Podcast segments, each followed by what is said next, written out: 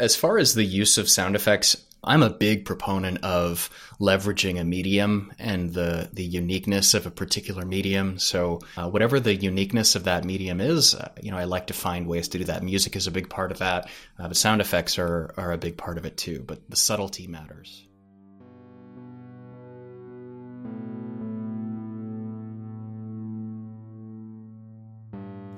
Hey, it's Evo. This is the first episode of the second season of Three Clips, a Castos original. And it's the first episode with me as the host. If you're new to Three Clips, welcome. And if you enjoyed the first season, helmed by Jay, thanks for sticking with the show through a host change. I hope I grow on you. As always, our goal with Three Clips is to demystify the creative process behind great podcasts and to inspire greater creativity in your work. To help us today, we learn from Michael Trapani of How to Start a War. I'm sure you'll get a lot of actionable takeaways from my conversation with Michael. You'll hear us talk a lot about the importance of research and writing, and how different sound elements, from effects to music to accents to pacing, can really make a story come to life. And the way Michael combines the elements of radio dramas, even though this podcast is nonfiction, with the narrative podcast style, it's just masterful. Now, don't let this next bit put you off, but How to Start a War is Michael's first serious foray into podcasting.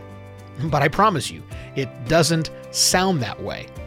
Part of the reason for that is that this project took Michael six years to complete, from the time he started researching until the final episode was produced. That's some serious dedication. Michael combines his theatrical experience and voiceover work experience with his love of history and classic radio dramas to produce this show, which he offers as a counter narrative to the hyper nationalism he sees taking shape around the world. A couple of caveats before we get started. The first is that if you find history boring, I can assure you that you will not find How to Start a War boring. Michael is a masterful storyteller who, over the course of just eight episodes, unlocks the lead up to one of the worst events, if not the worst event, in human history. Ever. You only wish you had a history teacher who kept you so enthralled. Yes, you already know the ending of this story, but what you may not know is the beginning. The second caveat is one that Michael stresses at the beginning of every episode of the podcast. While the characters portrayed are at the center of this story, they are not the heroes. They are the opposite of heroes. They are quite literally the most villainous human beings in history. They are on the short list of the worst people who have ever lived. Ever. They should not be celebrated, nor should they ever be glorified. And that's not what this podcast is about. This story is about what happens when good people like you and me do nothing to stop the worst people on earth while we still have the power to do so. And now, here's my conversation with Michael Trapani of the podcast How to Start a War.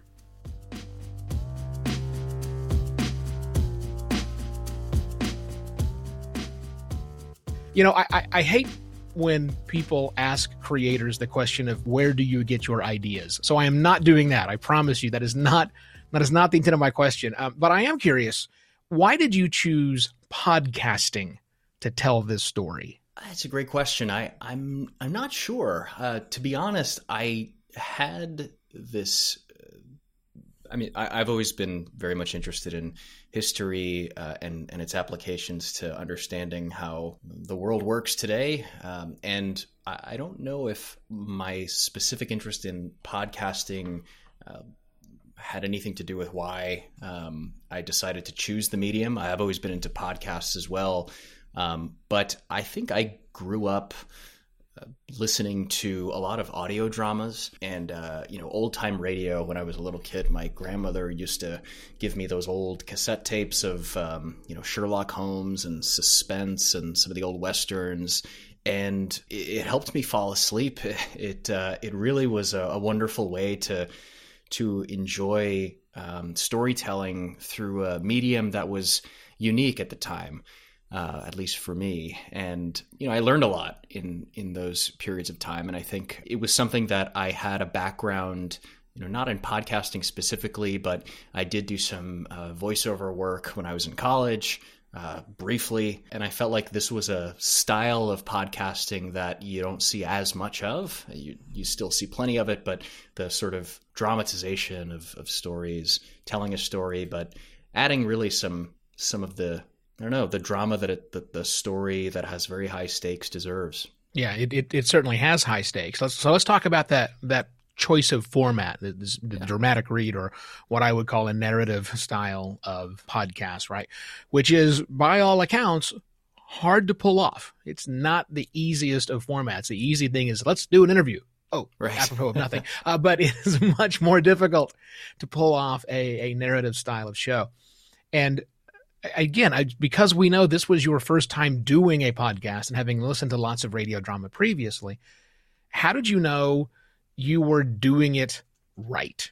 I, I think I just listened to it. Uh, I, I listened to how it sounded, and I compared that type of of sound to what I thought was good growing up when I would listen to those audio dramas, right? So like there's there's little things that just don't sound right to me, right? Little things like small editing, uh, you know, when you hear breathing cut off or you know things like that that are the obvious ones.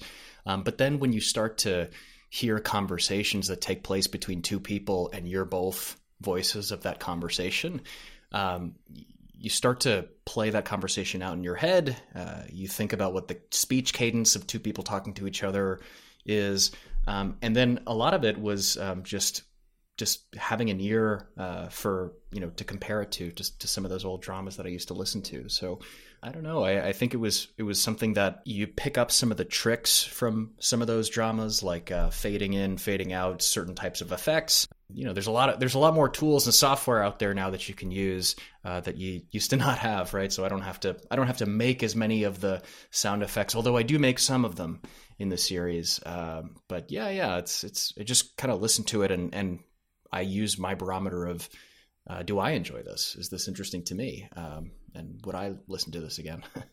and, and that's really key, right? Having an ear for something is yeah. important. And the good news is we're talking about spoken word audio. And as long as you are able to speak and take uh, inspiration, take, you know, download lots of things and just listen. And it's, it's less a matter, I, I think what you're saying, it's less of how did they do that or more maybe I'll figure out how they did that. The important thing is I want to replicate that. I want to ha- make sure that conversation between those two people sounds like two people talking, not one dude talking to himself.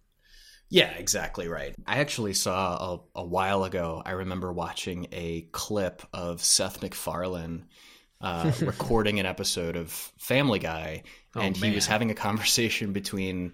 Uh, you know, it was it was like Peter Quagmire and Brian in an argument, and when when you don't see you know when you watch the show and you even when you find out that he's all three of those voices um, you sort of figure that he, he would go through the script and then like do the parts sure. of Peter and then do the parts of Brian and then do the parts of Quagmire. And then you watch a clip of him and like no he's actually doing all of them as they're playing out. He sort of pauses in between um, but uh, but like you know and it's cut up a little bit later but yeah he like has the argument with himself and it was wild to watch. And i, I saw that i'm like man okay so like he does it that way and then i thought about you know basic editing on my side uh, that that isn't that hard to do although it's time consuming and i figured yeah let me try it that way and it, it ended up you know turning out okay better than okay, my friend. It turned out much better than okay. Thanks. So before we get into the clips, I have one more question, and, and and I'm asking this because I'm I'm so fascinated by this, and, and, and this is it. What's your end game? What's the outcome that you're looking to achieve? I mean, the podcast is it's not ad supported. Yeah. You're not selling World War II memorabilia or other sorts of merchandise from it. So the question is, why do you do this? I think I've always had this dream to do this for a living. It's not what I do for a living right now, but it's something that I've always wanted if I could be, uh, you know, to, to use another person that I that I admire for his, his, ability to take a field of study and bring it to the more popular understanding, someone like Neil deGrasse Tyson. Uh, sure. You know, if you could be a Neil deGrasse Tyson for history, Uh, oh. You know, and then you got folks like Dan Carlin who who do this really well with hardcore history. Um, but you know, I think that that was always something that um, I think would be a dream job, uh, a dream job, you know, to to do on a regular basis, even even a live. history communicator. Yeah, yeah, and uh, and you know, I figured that um, before I actually did this, I put a lot of pressure on myself to like come up with a business model of how something like this might work before I invested all the time. And I was actually talking to my wife about this uh, at the time, and she was like, "If you enjoy it, then just do it." And then it doesn't matter if it works like you know it's fun. Like if, if you're having fun then like put it out there and you know you're in no position to to determine if it's going to be a you know a business model because you don't even know what the product's going to be yet. Uh, so just yeah. you know put something out there and um, and you know i figured if i wanted to reach a lot of folks and uh, i actually think the lessons out of the series are very important. Um, and so i think i just uh, want a lot of people to hear it um, so that's that's why I sort of take take a lot of the barriers down.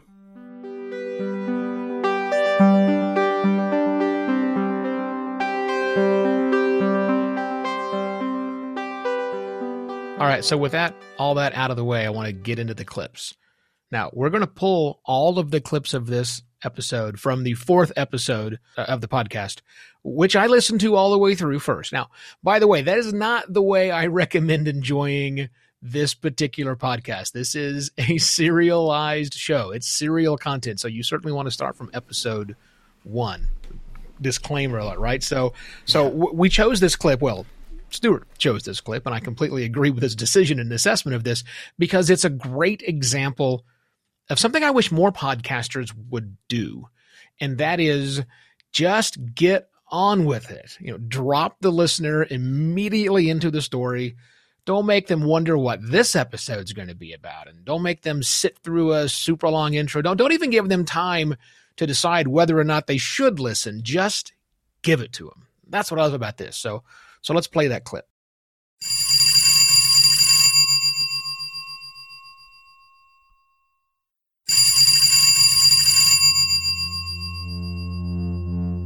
It was still dark in the Austrian capital, and he was awoken by the phone ringing next to his bed. He didn't mind being woken up. He wasn't really sleeping anyway. In fact, he hadn't slept a full night in weeks. And after the stunt he had pulled last night, he knew there would be consequences. He was just glad he'd finally find out what they are. He fumbled for his glasses and a pencil on his bedside table so that he could write something down if he needed to. The man in bed, awoken by the ringing telephone, was the leader of Austria, Chancellor Kurt von Schuschnigg. Schuschnigg was about the last person you'd expect to be the head of a government. Before becoming chancellor, he was the minister of education, an academic, a devoted Catholic. He had been thrusted into the position of chancellor by circumstance. Now, he was doing his best to keep Austria in one piece, which was in that month of March 1938 on the very brink of collapse. So, a quick spoiler alert for the people out there listening. Uh, things turn out badly. Yeah. Both for Schuschnigg well. and Austria. Yeah, yeah. Bad things are going to happen in case you missed that from your history class. yeah, this is not now, a, this does not have a happy ending. Uh, spoiler as, at, nor should this have a happy yeah. ending, right? I mean, this is, this is, uh, yeah. So, but I think what I love about that clip, well, actually, I think there are two things uh, that I really love about that clip. Uh, it's the pacing of the clip and it's the deliberate use of a single sound effect, that ringing phone at the beginning. But let's let's talk about these things in order. The the sure. pacing. You know, I just said it's important to get on with it, but at the same time, it's important to get on with it in the right flow. Right. I really love how this built tension all the way through. So so well done uh, on that. Did that did it take you, you a lot of takes to get that right? It didn't take a lot of takes, but it took a lot of editing and and I actually so uh, the the the story of this episode is the is the uh, the German annexation of Austria, which was one of their first acts of aggression, uh, or you know one of one of the, you know, the, the, Nazi government's first acts of, uh, of aggression that that was part of the lead up to World War II. Um, and I I remember being back in in college when I first learned about this event and the details. And uh, there's a line at the end of the episode that talks about this. But I remember my professor saying that this was the first and last country to ever be conquered by telephone. You know, it's rare that you get to be in the room and get firsthand accounts of anything that happens in the past. Um, especially when even when you get those firsthand accounts, they're they're biased in some way because it's the person telling the story if, if they want to portray themselves in the best light. In this case, uh, we have actual transcripts of conversations. Uh, so Hermann Göring, the, the second in command of of, uh, of the Nazi uh, Third Reich, uh, was a meticulous uh, uh, note taker, and his office had a system that transcribed every phone call that went in and out of it, especially ones that he was on. Um, and so a lot of the telephone conversations that happen in this episode are uh, are not changed in any way. They're translated from uh, the German that they that they took place in, but um, you know, a lot of it is actually me reading the the United States military's uh, translation of these conversations. So uh, it was such an opportunity. Uh, it is effectively the script. Uh, you, you, have the conversations there, um, and so the the pacing of you know getting someone in. I sort of always had this vision of having a a ringing telephone, uh, and that being a persistent uh, device throughout the episode, um, and and it takes place throughout, and sort of in the beginning you sort of set some tension, and then by the end of the episode, or some you know somewhere in the middle, I wanted that ringing telephone to be an oh no, like that sort of like as soon as you hear that, that like yeah, some more dread, some more bad stuff is about to happen, and and it's like a you know a, a, an audio way of of bringing that to life. You know, I had a friend of mine, another OG podcaster, way way back in the very early days, who uh, who's big into the audio drama space and podcast fiction, and she once said, "Treat sound effects as if they cost money."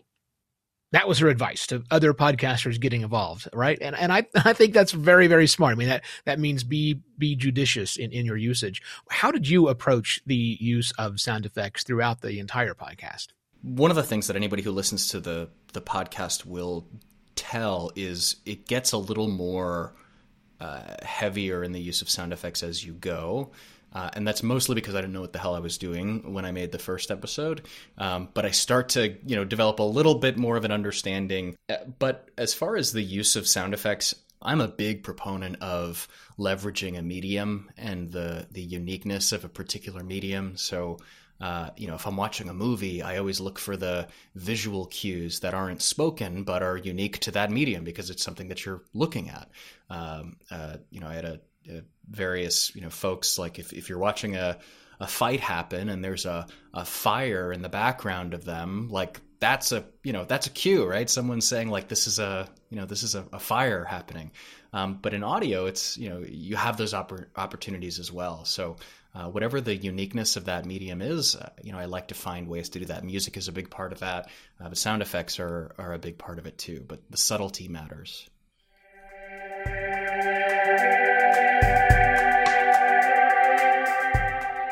All right, well let's let's slide on to the second clip. Before we play that, here let me set the stage. Um, this is when the soon to be sad Schuschnigg returns, but um, he so does the elephant in the room or elephant in the podcast, uh, the not necessarily the protagonist, but again, the, the main bad guy, Adolf Hitler. Now, in this scene we're about to play, two men are negotiating the surrender of Austria, and you're switching back and forth between the two characters masterfully, I would say, and also playing the role of narrator. So you've got at least three jobs going on in this clip we're about to play. So, so let's play it first. Ribbentrop then took the two Austrians back into Hitler's study. As the large doors opened, the Austrian men saw the German leader pacing back and forth behind his desk. Hitler's hands were clasped behind his back, and his head cocked up, looking towards the men as they walked in. His voice sliced through the room, high pitched, as if he was coming to the climax of a speech. Herr Schuschnigg, you have the draft of the document. There is nothing to be discussed. I will not change a single iota. You will either sign it as is and fulfill my demands within three days, or I will order the march into Austria. Chancellor Schuschnigg's response was broken and timid in the face of what might be the end of his country. He played the last card he had, an appeal to formality. Herr Hitler, I am willing to sign, but I must remind you that under the Austrian constitution, only the president has the power for such an agreement and carry it out. Therefore, while I am willing to accept these terms and appeal to the president to do the same, I cannot give a guarantee. Hitler stopped, turned on his heels, fully facing the Austrian chancellor. Well, you have to guarantee it. I could not possibly, Herr Chancellor. General Keitel! Hitler barked, losing it. He turned towards the window and looked out onto the terrace where his generals were sitting. He pushed open the window and bellowed out, General Keitel! Come here at once! He then turned back to Schuschnigg and seared, I shall have you called in later. So this is exciting for a lot of reasons, and, and none of it has to do with poli sci, right? This is not a political science type. What, what I love that I love all of that clip, but here's what I noticed that you didn't do, Michael you didn't use a German or an Austrian accent. Though I'm confident you, you, you know, who knows? I know I certainly would not be able to discern between those two. Yeah. Uh, to me, it, me it's certainly the same thing. But what you did do really well with that is that you captured the intensity of one, and I guess the hopelessness of the other.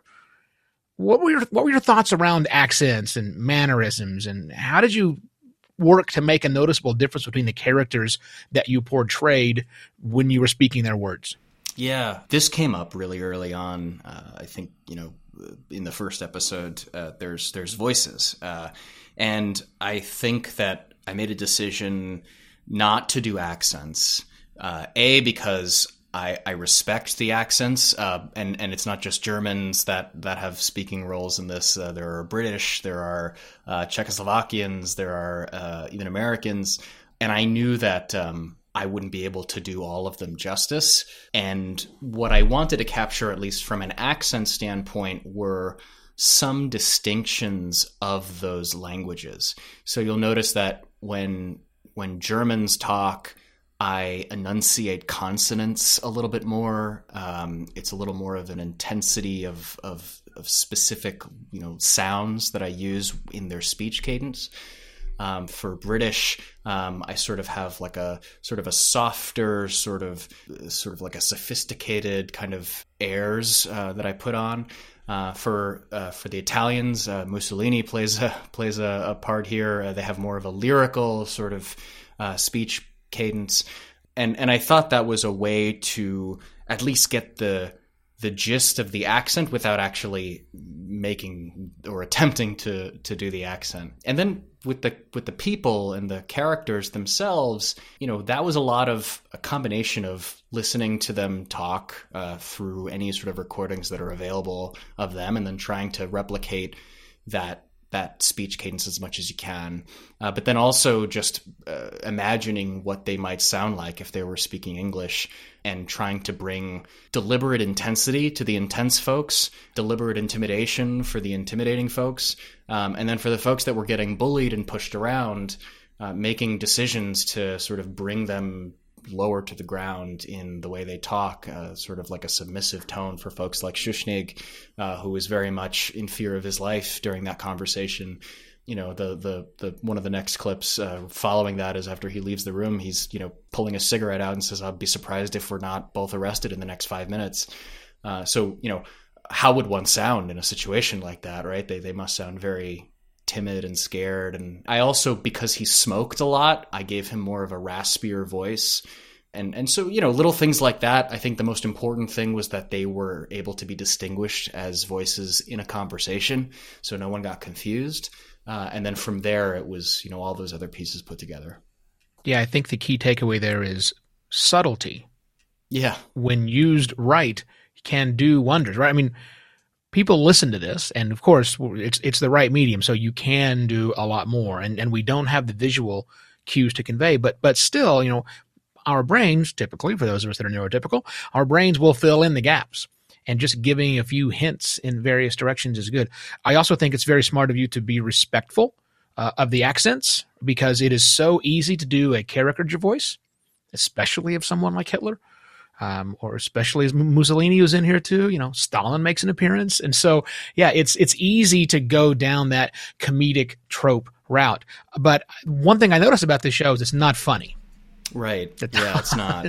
no. It's not So funny. you really. Yeah. You know, it's funny because like I'm normally like someone who enjoys comedy and like uh, you know, you, you wouldn't get this from listening to the podcast, but like you know, I, I I love, you know, comedy and I'm I'm I consider myself a funny guy, but uh yeah, you you, you I, I don't have any of those opportunities to use that. And just based on one of the things that you said earlier around sort of the medium of of podcasting, I don't think I would be able to do all of the characters in a visual format. I think it would be too distracting for me to, you know, be the face of like I wouldn't even know how you would do it. Uh, you know, Yeah. there's one man shows out there, but um, it's it's hard to get into. Uh, I think this makes it a lot easier to separate different characters, even if it's played by the same person.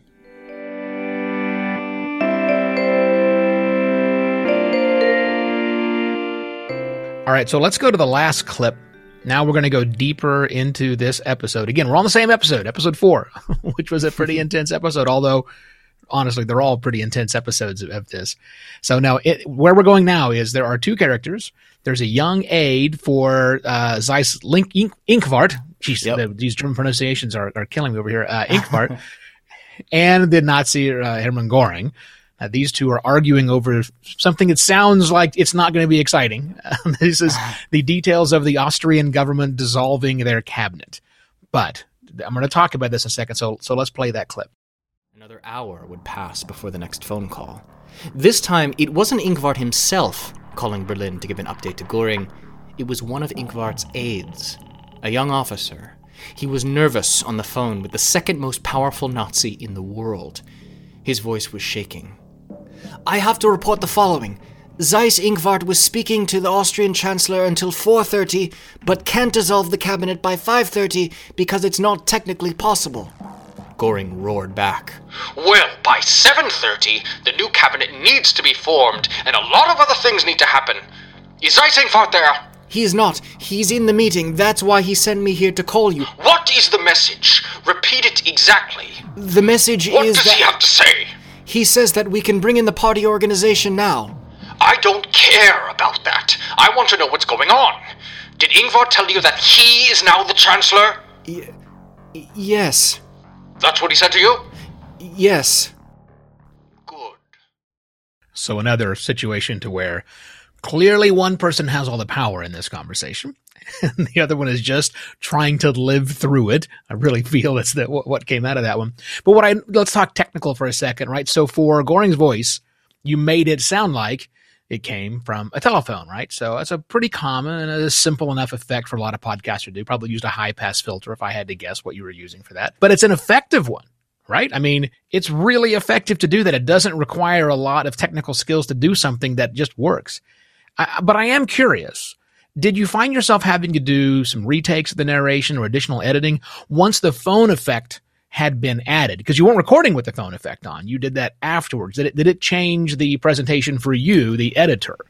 It it was very hard to edit. Um, the the hardest part, honestly, was beyond the effect.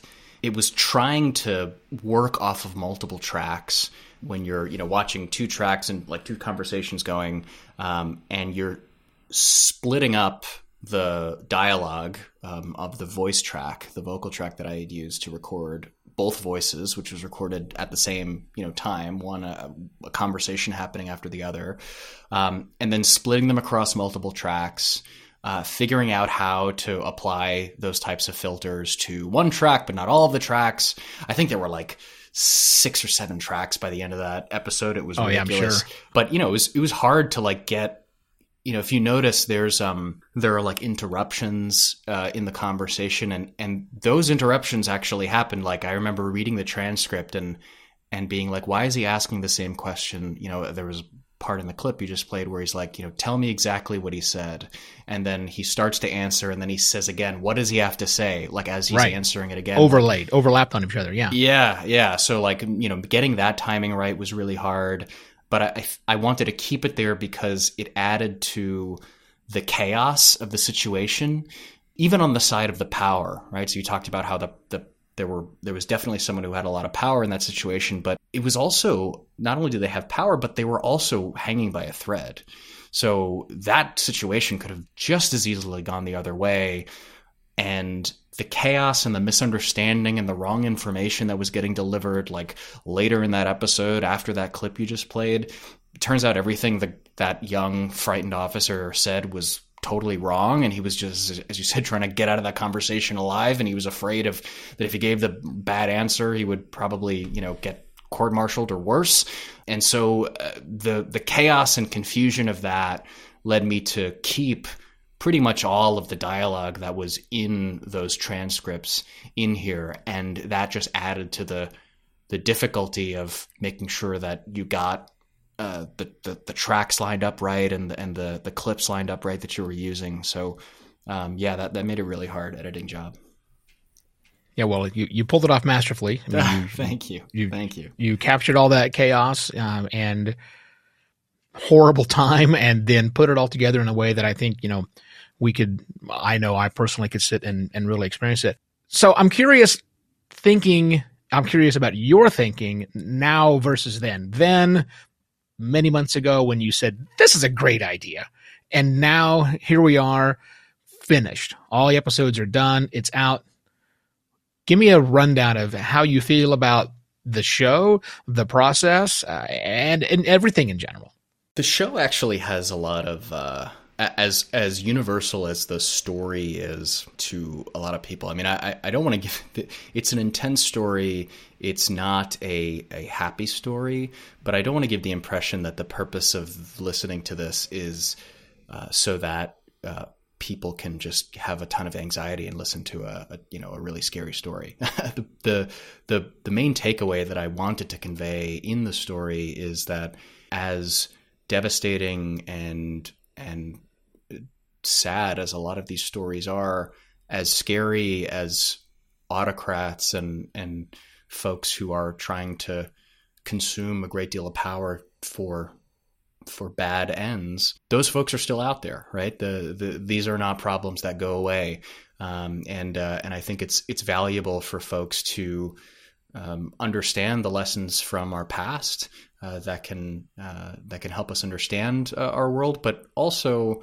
empower us a little bit because the at each stage in every episode there is a moment when a good person or at least a less terrible person uh, could have taken a different approach. They could have said something different. They could have stood up. They could have um, they could have challenged uh, the bad actors and made a difference and potentially avoided you know the worst uh, the worst uh, event in human history, uh, which is you know the, the World War II, which is the you know the largest mass casualty event um, in in human civilization. So I think that um, you know that that's what I wanted to get out of it, and I think that going from the earliest stages of when I was first writing this, I mean the writing was actually took the longest. Um, it took about three years to write everything. Um, and I wrote all of the scripts uh, ahead of time to, to be candid, I, you know I don't think uh, you know I think that we're in a slightly better uh, place uh, where where I was when I started writing, but I also think that um, that it's uh, I, I, think one of the, the, the biggest takeaways I learned over the period of time of producing this is that um, our society doesn't run on autopilot. And it requires engaged folks to pay attention and understand what's going on in order to to uh, to be the type of good that you want to see. Um, and so I think lessons like this, stories like this, um, you know, people learn through storytelling and, and listening to stories and, and it resonates. And I, I, I, hope that it was something that folks, you know, took away from. And I, um, I think all that is, is, is the same. Yeah. Well, it's, it's definitely all of that. It's certainly uh, something that makes you think and, and recognize the fact that things aren't perfect everywhere, not just in Europe, but you know, well, there there are other continents, and uh, with the exception of possibly one, there are bad things happening on on all of them. And I don't even trust Antarctica to be really. Yeah, yeah, and so. and you know, the the war was also fought on on Antarctica. Like it's yeah, you know, it didn't it, it no one was safe. Uh, and, Quite literally you know, a world war. Yeah, yeah, yeah, yeah. yeah. It's uh you know, and, and I'm you know I'm much more explicit in in the final chapter uh, around some of the the issues of today, and you know I, I didn't want to bring any of that um, into the story themselves. I'm I, I'm a big proponent also of respecting listeners, respecting their intelligence, uh, understanding that they can see more than a layer deep. That this is a specific story about a specific time, but I tell it in a way that I hope folks can recognize uh, where that happens in the world today.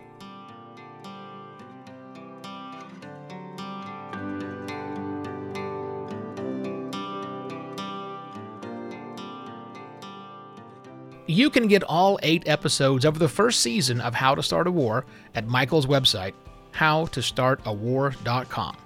And you can get some behind the scenes images and concepts on Instagram at How to Start a War Pod. I have been and shall be your host for this season, Evo Terra. Thank you so much for listening. You can find all the episodes of Three Clips on our website, threeclipspodcast.com. And you can support the show by telling a few dozen of your closest friends. Again, that's threeclipspodcast.com. This episode was produced by Stuart Barefoot. Matt Medeiros is the executive producer of Three Clips. Theme music was created by Tyler Litwin. If you can't get enough of me, follow me on Twitter, where I'm at EvoTerra.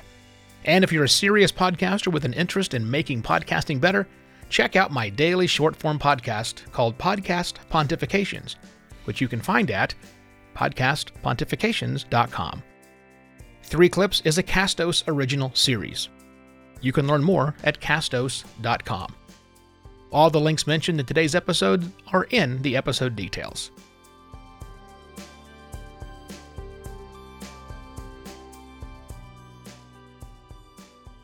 And now, our bonus segment. Each episode, we ask our guests for a podcast they'd recommend that isn't at the top of the charts, a show they'd like to show some love to.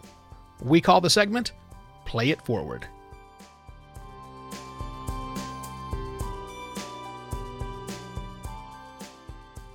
What I would recommend to anybody who's interested in learning more about audio drama or even looking for tips to try to make the best version of an audio drama that they can is to go back in time and listen to some of the great audio dramas during the golden age of radio. The one that I grew up on were uh, The New Adventures of Sherlock Holmes, starring Basil Rathbone and Nigel Bruce. Uh, if you've ever seen any of the old black and white Sherlock Holmes movies, uh, those were the same actors. Basil Rathbone's an incredible uh, voice actor. He was a Shakespearean actor before he did radio and, and film. But uh, there were also a number of others that weren't super well known. Uh, a show called Suspense, which was a suspenseful uh, audio drama, as you can imagine. It was sort of like a precursor to The Twilight Zone a lot of strange, weird things happening, and uh, every week there was a new weird thing happening that um, that was very suspenseful. It had a lot of celebrity uh, guest stars who would play the uh, actors at the time. Uh, and then the last one I would suggest are uh, the you know the classics, Mercury Theater on the Air, you know War of the Worlds. That's just a great one to listen to as a as a, a, a palate cleanser for uh, for anything. Uh, you know Orson Welles is a you know masterful uh, broadcaster and, and actor, and that was a wonderful broadcast, and it was a great sort of start to finish story that you can listen to, and it also brings in a lot of the tricks of the medium of radio. So you can hear, you know, cutting into broadcasts, uh, even though it was fake, it sounded real, uh, that aliens were invading the Earth. Uh, so it was a wonderful broadcast to listen to. And that wraps up another episodes of Three Clips, a Castos original, hosted by me, Evo Terra. I truly believe that one of the best ways we can make podcasting better is by understanding what goes on inside the heads of our fellow podcasters. Thanks for joining me on this season. Cheers!